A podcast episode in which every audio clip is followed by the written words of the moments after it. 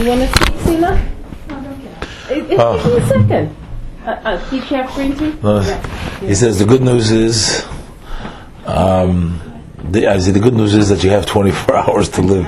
He says the bad news is I've been looking for you since yesterday. Oh, just sweet loaf. Don't Uh, worry. that's regular pink sweetened those okay? Oh, okay. One. oh, you have it? I have pink Sweet'N Low. Yeah, that's okay. I know. I only use a little. Just give me. I'll give it to you. Thank you Okay. so much. Okay, no problem. Okay, so today we're doing Vayetze. So Vayetze comes uh, follows last week's parsha, and it's interesting that there's almost a, uh, a whole gap here that is missing between these two parshas, because in last week's parsha we read how Yaakov took the blessings that Yitzchak wanted to give to Esav, and Yaakov took the blessing. His mother advised him to pretend that he is Esav. He went and he got the blessings. And once Esav found out, yeah, So why did you why do you say that he, he didn't seem Yitzhak didn't seem to feel bad at the end when when Asa came to him like crying. He didn't like really. Oh my God, uh, your brother stole the bl- the bracha or anything like that. He didn't seem to like feel so bad. I mean, not not only didn't he seem to feel so bad, but on the contrary, after he found out, as Rashi brought out, he was actually saying because Esav was complaining. Why was his name called Yaakov? Yaakov can also mean somebody who deceives somebody else. So he says, was his name called Yaakov in vain? He deceived me twice, he says he says deceived you twice. What was the other time? He says, well, now he took my uh, bracha, but he also the first time he took my bechora. He took my right for the firstborn.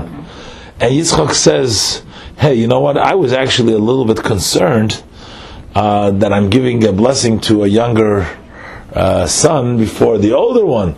Now that you're telling me that he got the uh, from you, that you sold him the Bechora, so that means that he's the older one.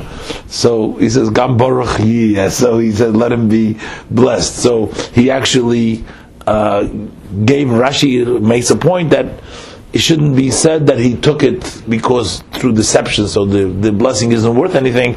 He reaffirmed it by saying, Gam Baruch Yi, yeah, so it should be blessed. But can the firstborn sell his? bl- br- Uh, fir- he's supposed to get two shares. You know, two, But in, uh, thank you.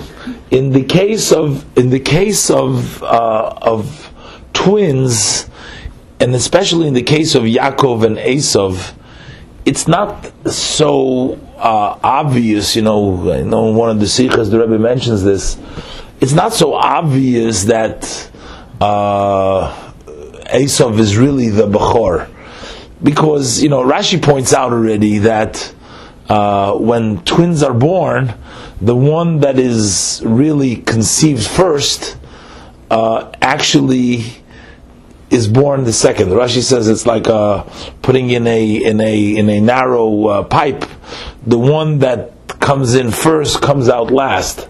So in one sense, uh, Yaakov was actually created first. He was conceived first, even though Esav was uh, was born first. But that, that's that's the important part, isn't it? Who's born first? Because it's like the firstborn, the first one who break the woman's whatever. He he gets the bl- he gets the bracha. Even He's the- if he's the firstborn. Other babies with a different woman, he she that other baby would still be the firstborn, right? Yeah, you're, you're you're absolutely correct. But the I'm trying to say that when we're dealing with twins, it's not as uh, it would simple as it would be like if they were born in two separate, you know, like in two separate pregnancies, and also like year apart. But here there is still, you know, a little bit uh, of a, a complaint or an argument from the second one that he is in a way in some aspect first. But also, as Rashi pointed out when it says his hands was holding on and the heel of Esav, he was trying to prevent it because he argued that he was born first. But in any event, uh, Esav uh, was very angry with Yaakov because Yaakov took the blessings from him. Excuse me, just run up and tell them no jumping. I'll let him jump. uh, Yaakov took away the blessings from Esav, so Esav was very upset with him, and Esav wanted to kill him. And then his mother uh, recommends and asks Yaakov to go ahead and leave until he will subside and go marry a wife, go to her family in Haran to Lavan, her brother Lavan over there, and he should go there and wait till his brother's anger subsides, and then she will go back and she will take him back from there. So that's the end of last week's parsha.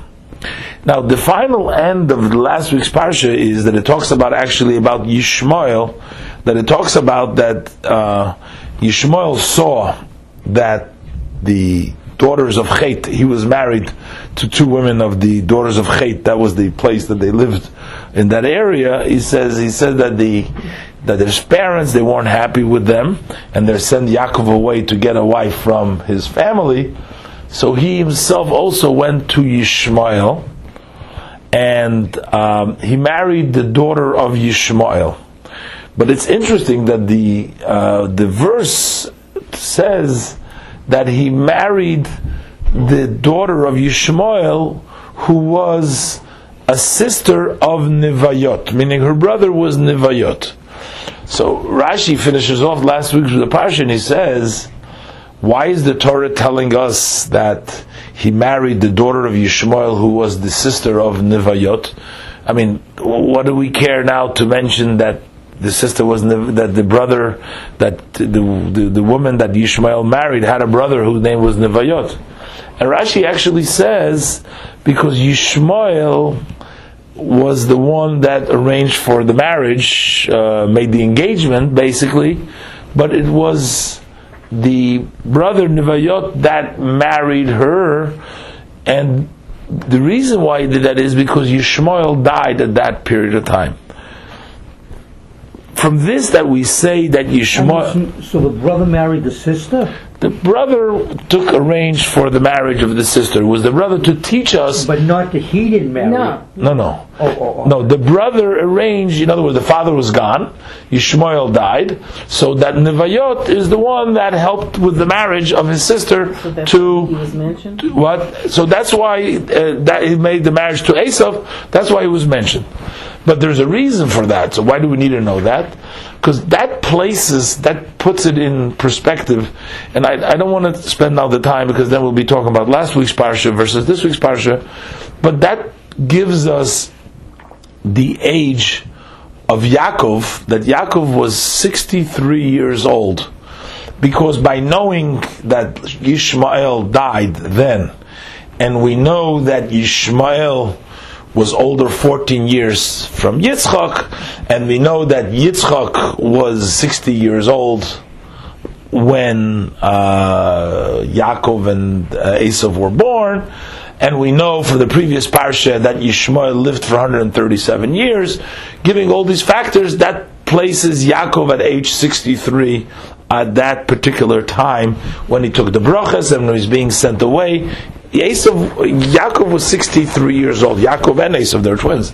So they, they both were 63 years old at that particular time. Now, but the interesting thing is that when you read in the parsha, when you come from here, our week's parsha begins with Yaakov leaves Be'er Shava, he goes to Choron. Now, when you calculate up, and Rashi cal- does the calculations for you, when you calculate up the whole story that Yaakov spent in the house of Lavan, and then when he, how long he lingered in the way, and then when Yosef was born, we also bring in Yosef here because that helps us calculate uh, the age, and then we know that Yaakov comes back to Egypt to meet up with Yosef. He meets with Pharaoh and he says, he asks him, How old are you? He says, I'm 130 years old. But doesn't he say 130 and 7? No, that's separate. No, that's by 127. That's with that's that's separate. Okay. No, that's good. But over there, we're talking about just the 130. Now, if you figure out he left at 63, and it was 130 over there, but when you go through the stories that took place with Yaakov, there's 14 years missing over there. Because uh, according to the uh, calculations, there is uh, a, a Yaakov could not be 130 years over there. Once you start add, adding up how long he stayed in Lavan's house and knowing about when Yosef was born, when you go through all the calculations, you'll see that Yaakov was actually 14 years younger than 130, based upon the recorded things that are taking place in the parsha. So that would actually place him more like instead of 130, it would place him more like uh, 116. Uh, uh, yes, 116. By if you add up all the other stuff, so how did he become 130? Yaakov, it's it's a little it's a, it's it's mysterious, but this is known throughout. You know the commentators and Rashi also references later on that before Yaakov actually went to Choron, he spent 14 years in the yeshiva of Shem Ve'ever. And we learned already before Yaakov Ishtam Yoshev Halim.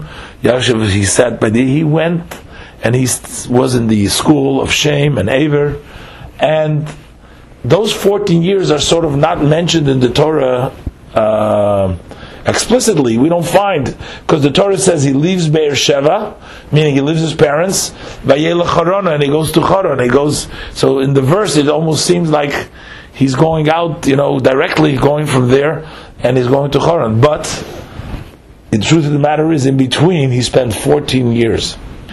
Now, one of the reasons the Torah doesn't elaborate by it because we know also that Yosef was separated from his father. Yosef was separated from his father Yaakov for 22 years. Yosef was sold when he was 17. And when Yaakov comes back and meets with Yosef, Yosef at that time was 39. So that's 22 years later. So Yosef was separated from Yaakov for 22 years. It's brought down the reason why he was separated for 22 years.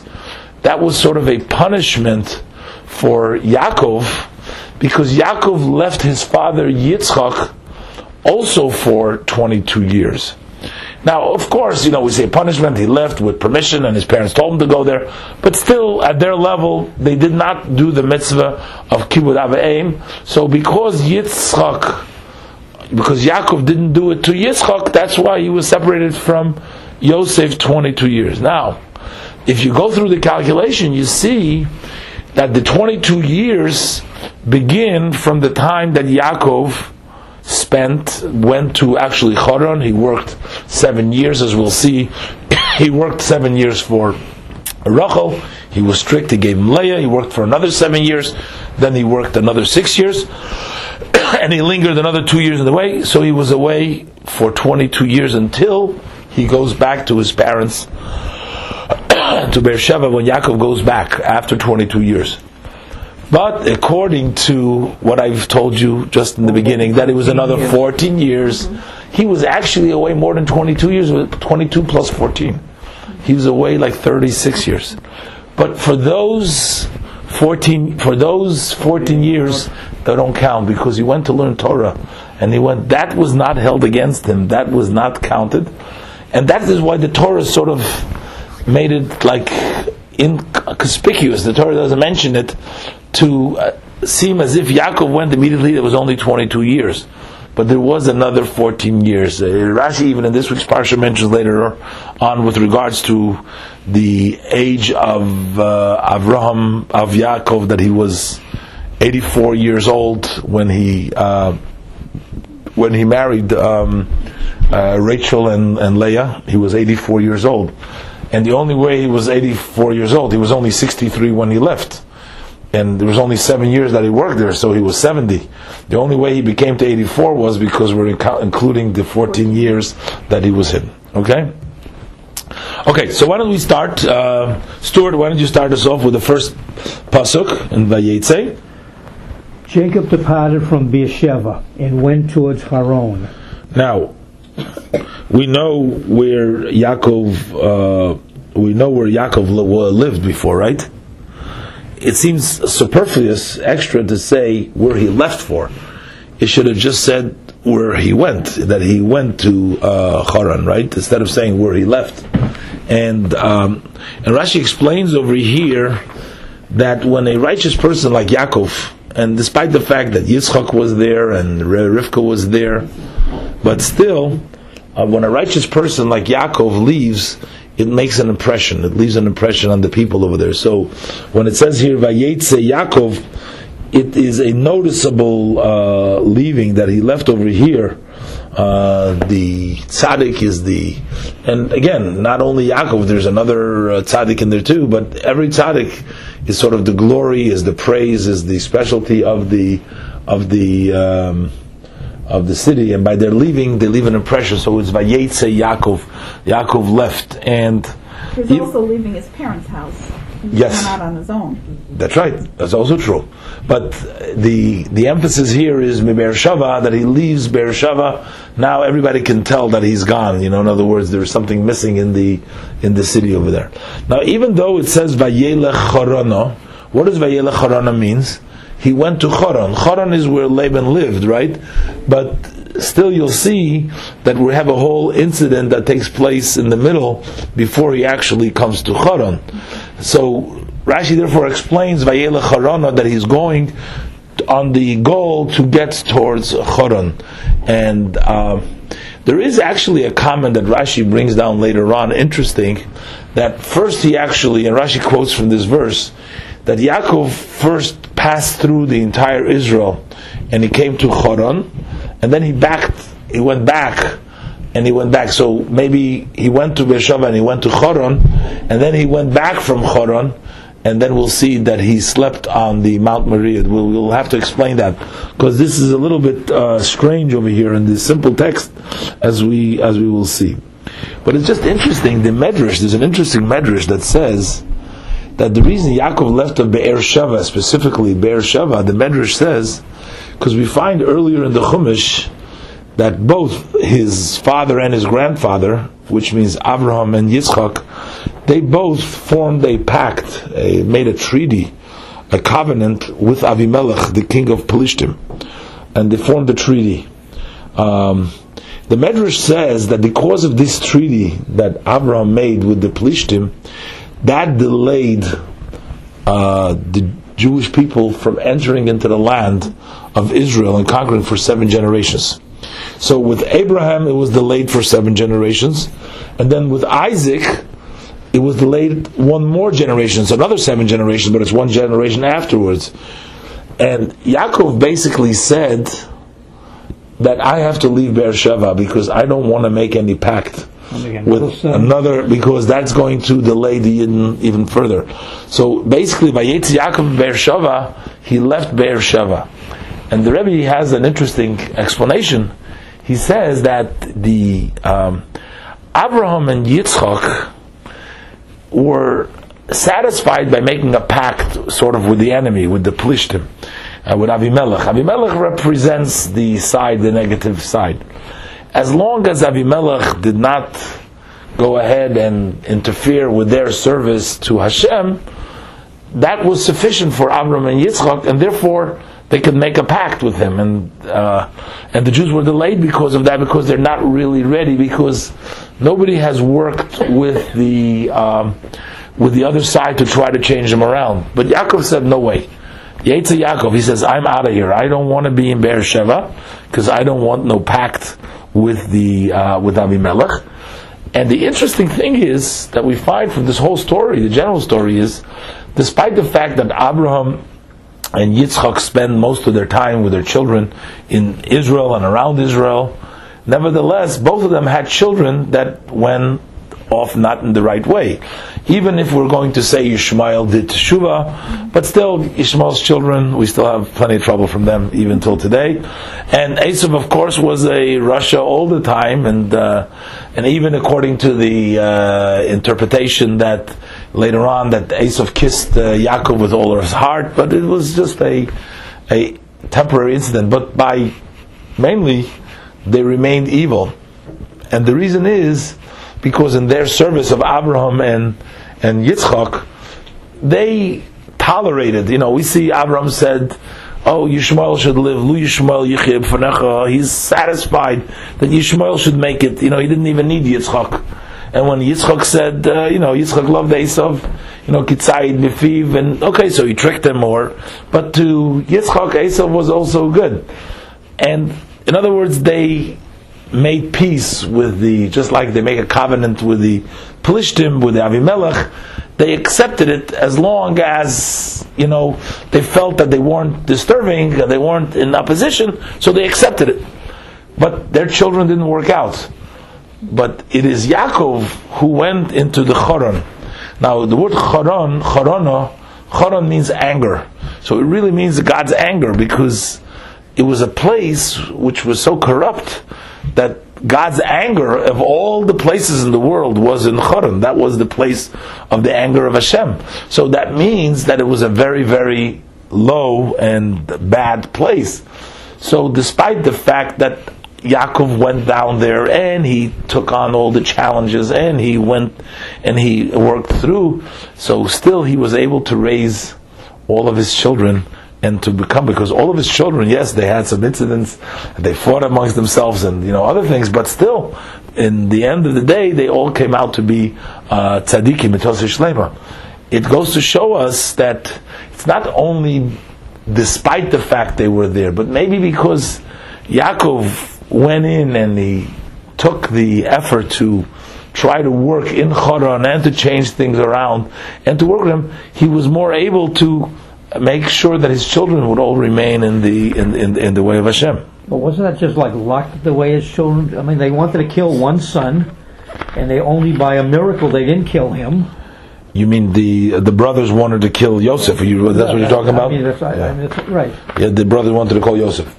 Yeah, so I mean, again, and even in the simple context, in the simple context, at the end of the day, uh, they all repented and they all returned, and we know, and we know, the main thing is we know that you know when when Yaakov before his death he called in all of his children together, and he says, "I wanted to tell you what's going to happen with you at the end of days," and then it says that the divines left him, so he was left with a blank. So he thought maybe one of his children is uh, sort of not worthy, or maybe they're not uh, fully in their heart committed and connected to the teaching and the way of life of Yaakov. So he began to uh, worry about that, and that's why the kids responded and they say, "This is what they say." He says, "Shema Yisrael." Listen, Israel. Their father Yaakov is Israel. Hashem Elokeinu Hashem Echad, which means that kishem, and as the following the sages say, just like in your heart there's only one, also in our heart there's only one, there's only one Hashem. And that's why he responded and he says, Baruch Shem Kevod Machusei He thanked Hashem for that.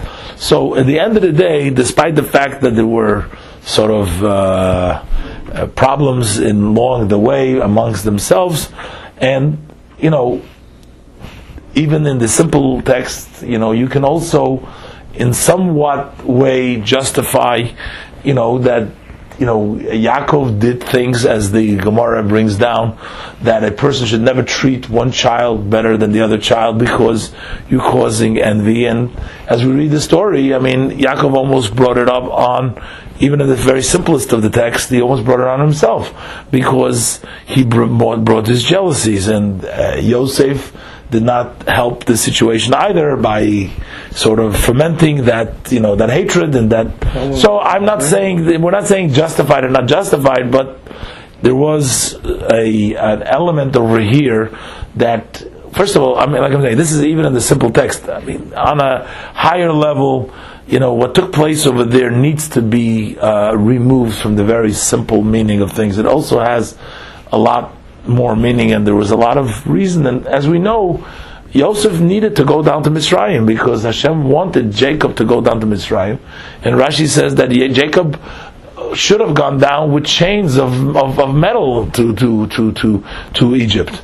But Hashem circumvented it in such a way that Yosef was there and then they went down willingly. But this was all in God's plan because the Jews had to become a people, they had to be go through the challenges of Mitzrayim, and then they went. So it's it's more than just it happened. But in the end of the day, when we look at the tribes, we all, as Jewish people, come from the tribes, and each one of them is holy, and each one of them is special and has their special, unique qualities. Notwithstanding the fact of what took place over there, and with regards to Yaakov, the expression of our sages is mitose shalema. That means his bed is whole, meaning all of his children that came out from him were all, at the end of the day, we're all tzaddikim. Okay, let's go, let's move on. Okay, Sarah, your turn. You had a long pasuk over there. He encountered the place and spent the night there because the sun had set.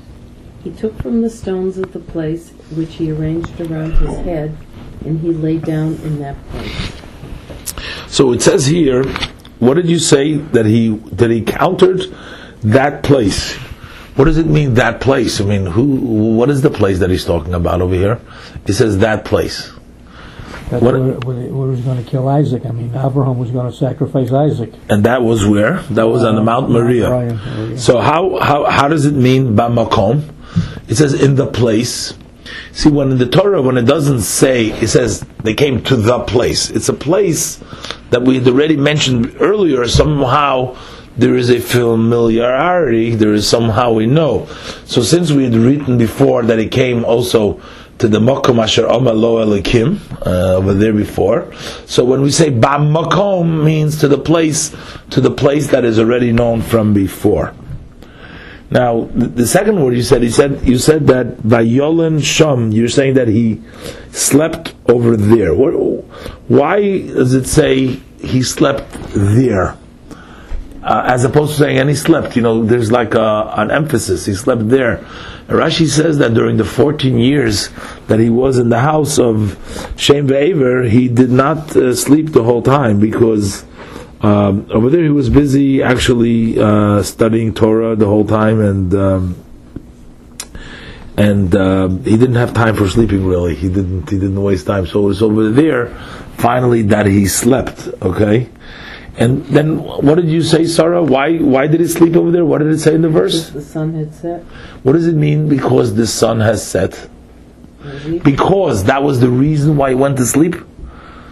It doesn't say and the sun set and he went to sleep. Usually, how do we usually do?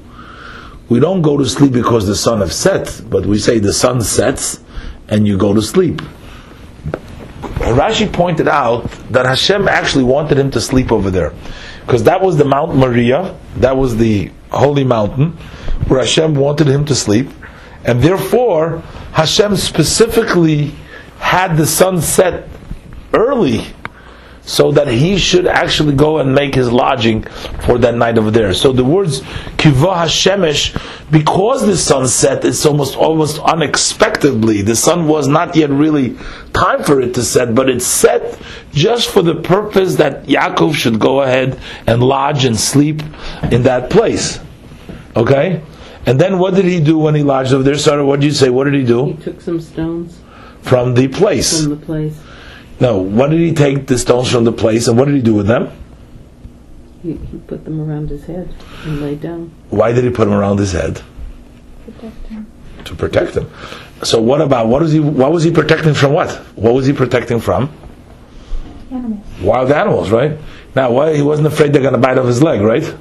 He was only afraid they're gonna bite off his head. I mean uh, he placed them around it says Vayosem Mirashesov that he placed them around his head and um, so why uh, um, um, now, I, I just want to correct myself. Uh, I said Vayolan Sham, he slept over there, and not the 14 years. That we learn out from Vayishkav B'makomahu, he slept in that place. So that's the uh, deal to say only in that place he slept, but he didn't slay, slay, sleep anywhere else. Not from the words Vayolan Sham, as I said earlier.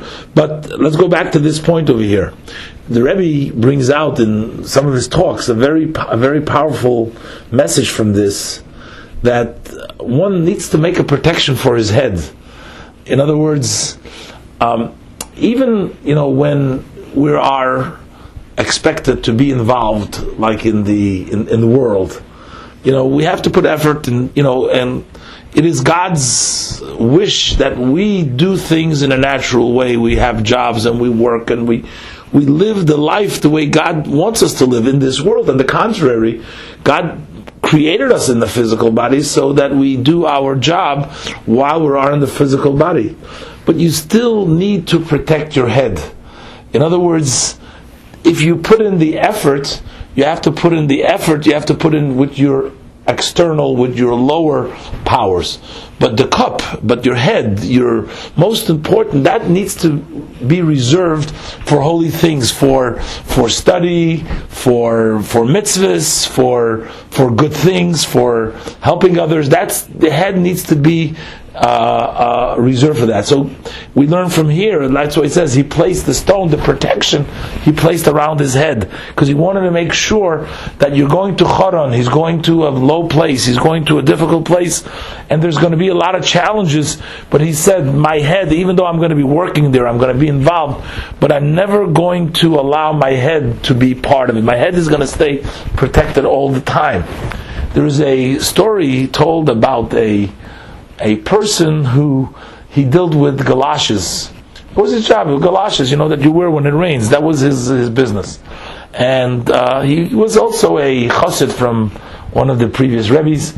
And, um, but he, you know, chassid, he was like very much into, into the business. So one time when he came to visit the rebbe, the rebbe sort of said to him, I've seen people, he says, put their feet in the galoshes, but I never said, see anybody put their head in the galoshes. Meaning that his whole head was how to make the galoshes work. Now, there's another interesting uh, point over here. It says he took from the stones, from the rocks of the place, right? Now, you'll see later on all of a sudden it changes to one rock. It says later on when when he gets up, he says, "Oh, this place is awesome. It's a holy place." And he takes the one rock and he makes makes it into a matzeva. He makes it into a monument. Now, what happened to all the rocks over here? So Rashi brings down over here that there was actually uh, going on a struggle between all the rocks because each rock said the tzaddik is going. I'm going to be the tzaddik is going to put his head on me. So they started fighting which one should have the privilege, the zechus, the merit to have the tzaddik. Put. So God made a miracle. He took from all the different rocks and he made them all into one big rock. So now there's no more fighting. So, in, in, I mean, what you said before about protecting his head, but I, I had read somewhere else that it was like a pillow. Yeah, something. So part of it was to protect him, and he also laid his head on it. But there was once a rabbi who asked a question. He said, "So how did the uh, the argument uh, resolve by making it to one rock? But there's still the same problem. We still have the same problem because." Each space of the rock is going to say the tzaddik, he can only put his head on one place. So on each spot is going to say, I want the tzaddik to put it on my spot, not on your spot. So how did it resolve the, the, the argument by making it all into one rock? It's a very important lesson here. It's a very, very powerful message over here. You see, if it's one rock, if they're united, they're all together, it doesn't make a difference. Because any place that tzaddik puts his head, he's placing it on everyone. Because they're all together. It's one rock, so what difference does it make? If you, any spot of the rock is the, it's only when you're different, when you're separate, when you, the rocks are all different, there's a bunch of them, that there's argument that if you place on one is not the other one it's a message to us also that you know if we're all separate and each one is doing their own thing so then we have, you know, envy and we have uh, disagreement, we have uh, we have fights, because everybody wants to be better than the other one. But if we look at it that we're all in it together, so when somebody else does something good, it's it's par. We're all in it together. Very very interesting message. Okay, Sina, your turn. Um, and he dreamt to behold a ladder set up towards the earth, and the top of it reached to heaven, and behold, angels of Hashem were going up and coming down against him. So um, this is a um, a dream that he had, right? I mean, he he dreamt, and um, Yaakov dreamt, and then we have Yosef, his son, having dreams later on. But Yaakov uh, had a dream that there was a ladder staying on the ground, and its top reaches all the way to the sky. This ladder could be, yeah. But it says it's set up towards the earth, so as if it was set up in Shemayim down towards the earth. going that way. Uh, I, I'm not sure exactly how the English did, but in the Hebrew, it says sulamutzav arza, meaning it was steadfast, standing on the ground. The And Rosho and the head, The head of it was going to the head, so it was placed over here on one side, and the head going into the Shemayim. Now we're going to learn later on. It's very interesting because there is a big problem over here, just to figure out the logistics over here. Because later on we're going to see that the place that he slept, he called it Bet Kel, and it says over there specifically that it called it, the name was called Luz. Now we know that this place is Luz is further north from Yerushalayim. So basically, you have Beersheba on the south, Jerusalem, is sort of in the middle, and Beit Kel is further north. And uh, we'll, we'll talk about it later on, perhaps when we get to that Rashi over there. But this ladder was in a slant, and uh, we say that the bottom was in Beersheba, and the top was all the ways down to uh, Luz, and he saw the angels going up and down. Now, again, that would be a little, in, in that case, if we look at a ladder going straight up, sort of, right? I mean, this is only a metaphor for a ladder. So, as we know right now, right now it's not in an angle, but right now it's a straight up. Um, so, what were the angels going up and down doing? What were the angels that were going up and down doing? What does he see the angels going up and down? And what is the meaning of this metaphor that he was seeing in his dream? He was seeing the angels going up and down.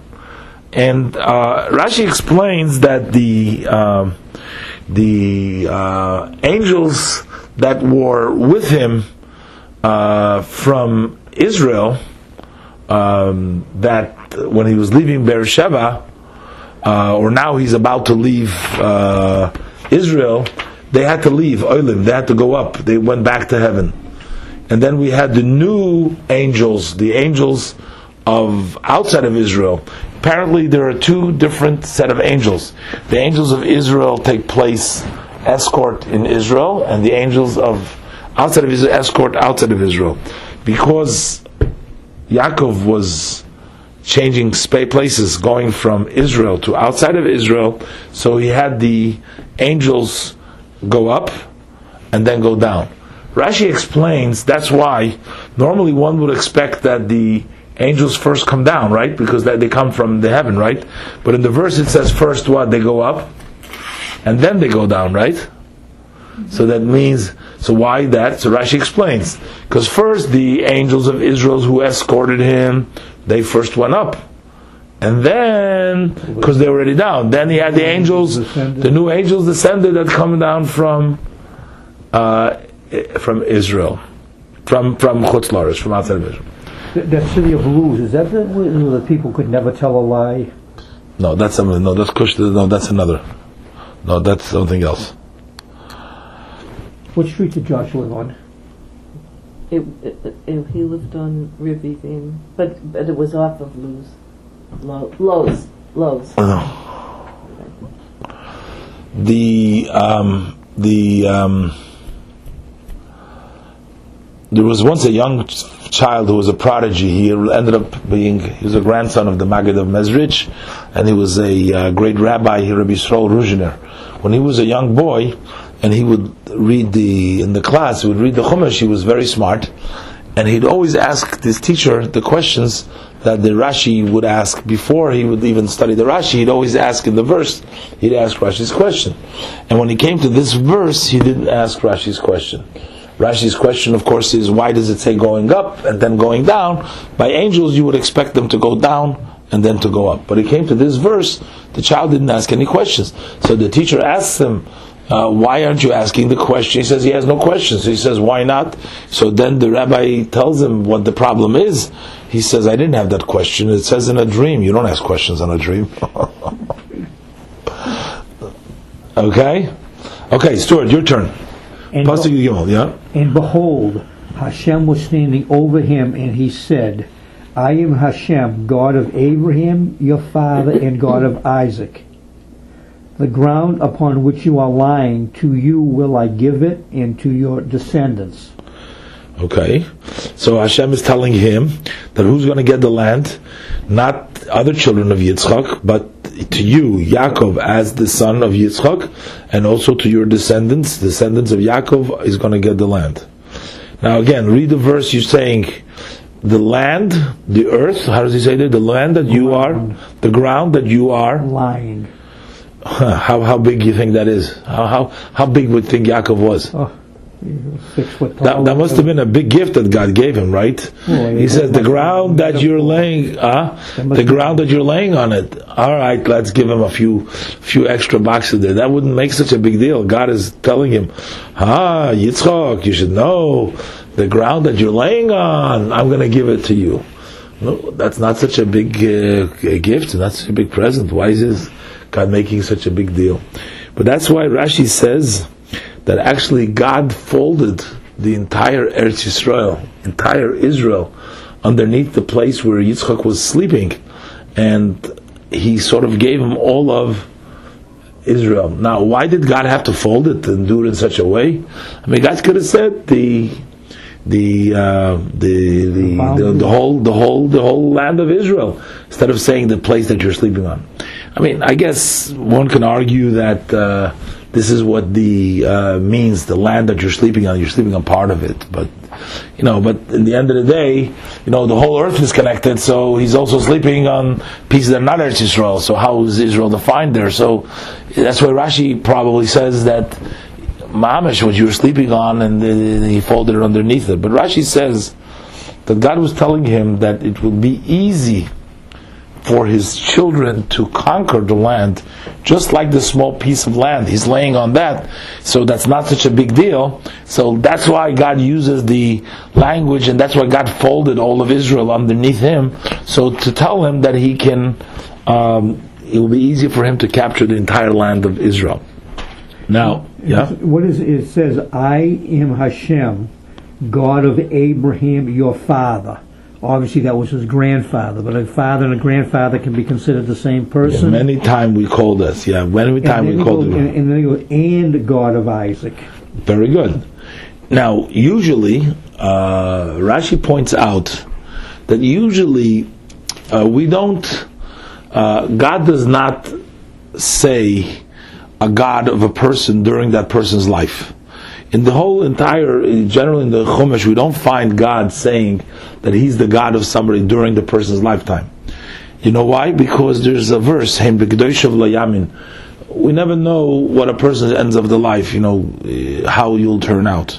So a bad person. at the end, we don't know. You know, we have like, for example, we have Yochanan Kohen Gadol. He was a high priest. He was a high priest, and he went into the temple, into the Kodesh Hakadoshim for eighty years, and then he became a Tzeduki. He became a Tzedukis uh, who who went away from the Torah. So you know, to go in for eighty. 80 years into the Holy of Holiest, uh, he had to be a righteous person because you couldn't uh, live the year if you weren't righteous if you went into, into the Holy of Holiest, right? So that means that he was a, uh, he was a righteous, and then righteous person for 80 years of his life that he was a Kohen Gadol, and then he became a Tzeduki. So, the the point here is we don't find God saying the God of anyone who is still living. But this is an exception, Rashi says. In our pasuk, God makes an exception and calls him the God of Yitzchak. Because Yitzchak was already, we learned before, was blind, and he was confined to his house.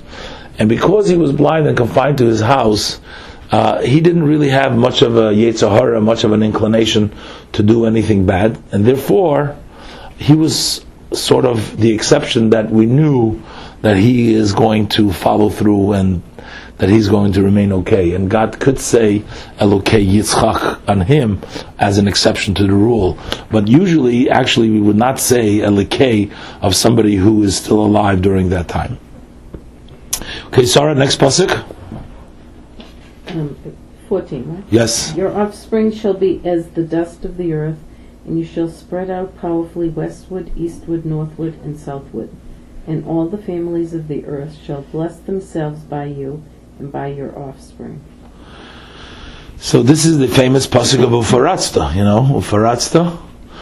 By the way, Ufaratzta is the numerical value of 770. This year is Tav Shin Ayin, is also 770. By the way, it's without the Vav. People make a mistake. Ufaratzta actually is 776.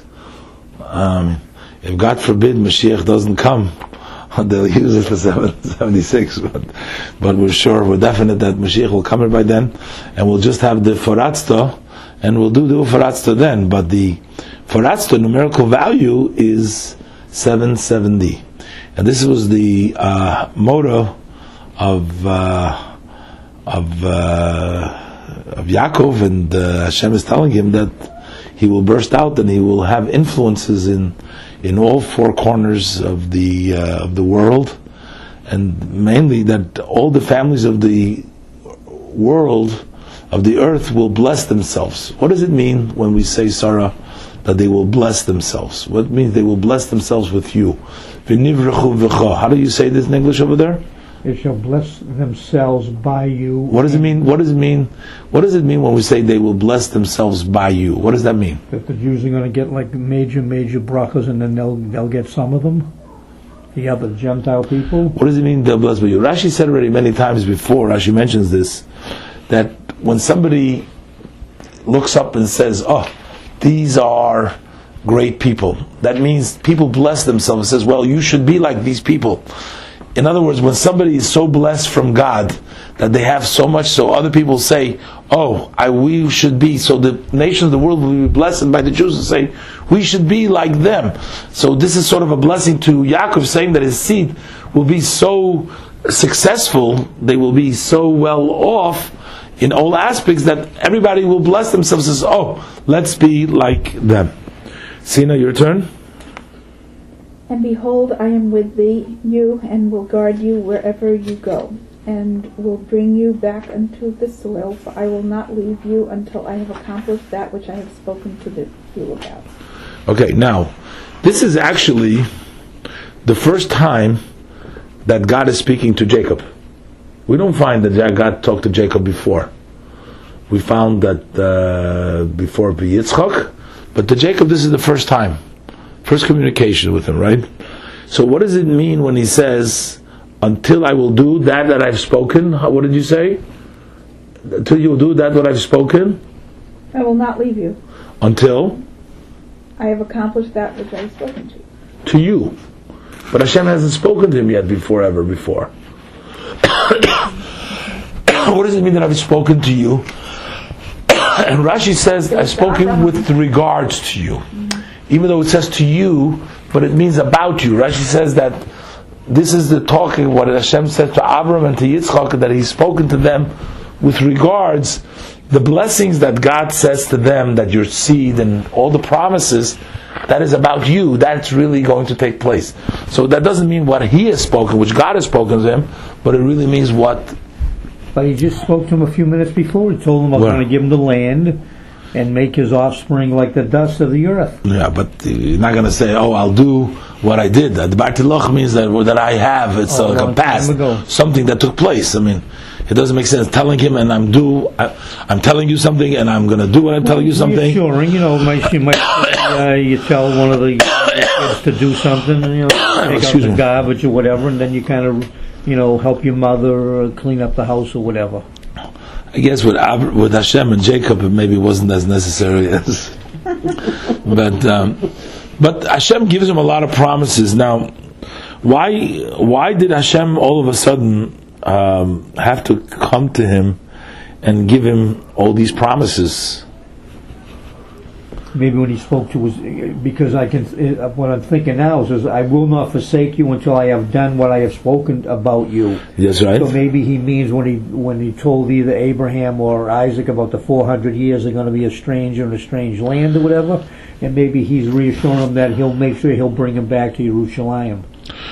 Okay, that's also a, a good thought, but more specific now, Yaakov was in a lot of danger. Let's not forget, because Esav was chasing him. Esav was a murderer, and Yaakov was actually afraid from Esav. Um, and um, so, and he's also going into the lions. Then Laban was no uh, no piece of cake either. I mean, Laban was uh, also problems. So Hashem is basically reassuring him that he shouldn't be afraid from Esav 11, um, because Hashem says to him that he's going to fulfill everything that he told him. Matter of fact, Rashi quotes later on also that Yaakov had, I'm not sure exactly at what point, but Yaakov had a tough encounter with Eliphaz, who was the son of Esav. Um, uh, Esav sent his son Eliphaz to go ahead and kill uh, and to kill Yaakov.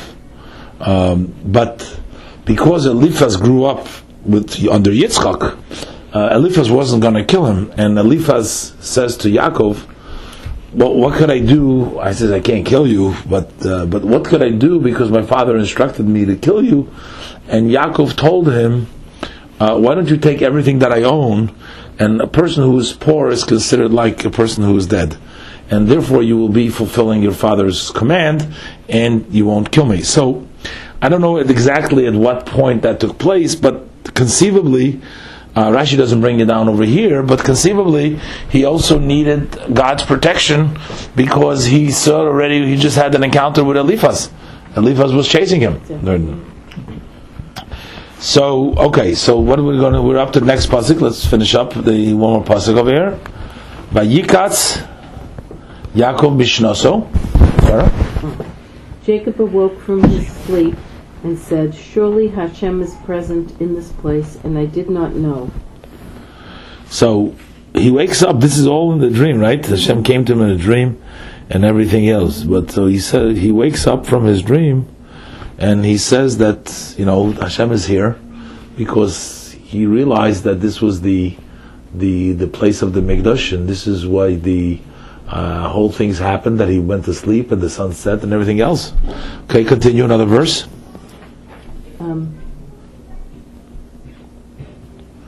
And he became frightened and said, How awesome is this place! This is none other than the abode of Hashem, and this is the gate of the heavens. Now, the awesome the places. This is the Beit Elokim. So this is first exactly very uh, clearly the Beit Elokim. What is the Beit Elokim? That's the Beit Hamikdash. That's the house of God. What is the house of God? What is the house of God? The Beit Hamikdash. That's where Hashem dwells. V'shachanti betocham. I will dwell amongst you. That's the home of God. What does it mean? V'zeh shar hashamayim.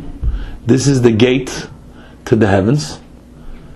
Either it means that the Beit Hamikdash is the gate to the heavens because when you pray in the Beit Hamikdash, that has the profound power to get up to Shemayim. So that becomes.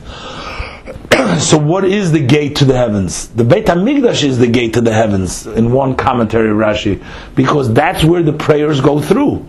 So that is the opening, sort of the the gate for the prayers. But Rashi also says that the gate to the heavens means that the Bet HaMikdash, the temple, the spiritual temple, is directed accurately opposite the uh, Bet HaMikdash of below.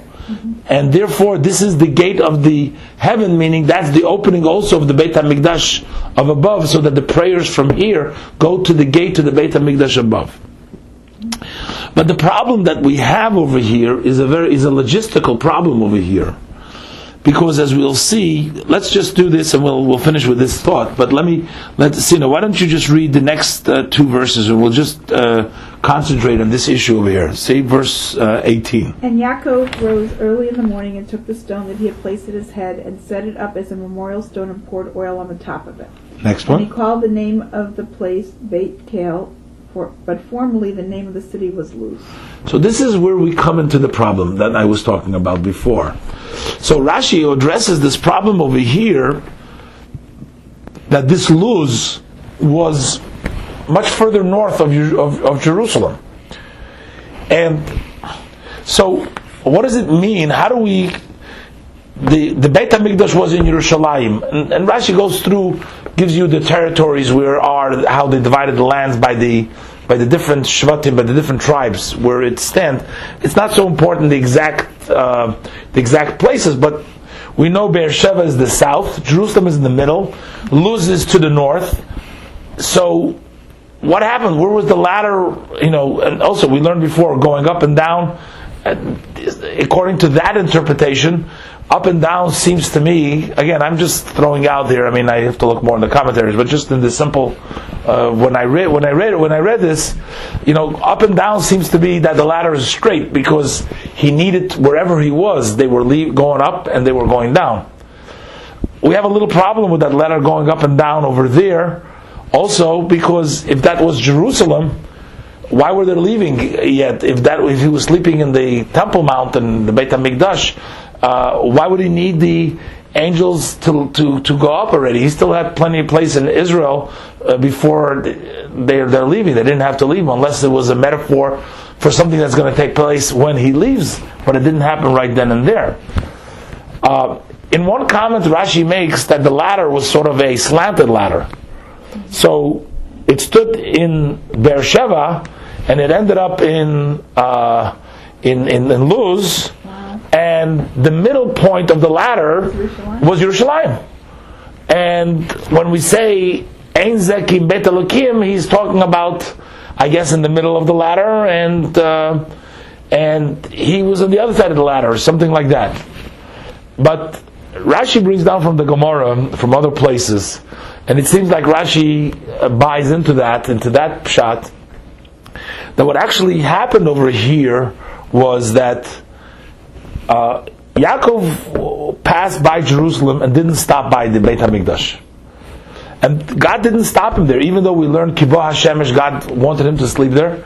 Because God said, if he doesn't pay attention to go and pray where his parents prayed, because we know Abraham and Yitzchak, when we learned before about the, that, that Abraham prayed, that Yitzchak Lasuach basadeh, it was all in the Har Moriah. They all prayed on the Mount Moriah. He passes by there and he doesn't pray. So God said, if he's not going to stop by, I'm not going to stop him. And he passes through, he goes all the way to Choron. When he came to Choron, he felt bad. He felt bad that he didn't stop by Yerushalayim, that he didn't pray. So he goes back and he makes a reverse. And he starts walking back, but he only came back until Eretz Yisrael. Till Luz, that's where he came back. God miraculously had the Mount Moriah sort of moved to where he was because now already that he's paying attention. So there was a we learned that there was a kfitzas haderach. The way jumped. So now the instead of Hashem having him go from here all the way back to Yerushalayim, he now is standing in his place over there.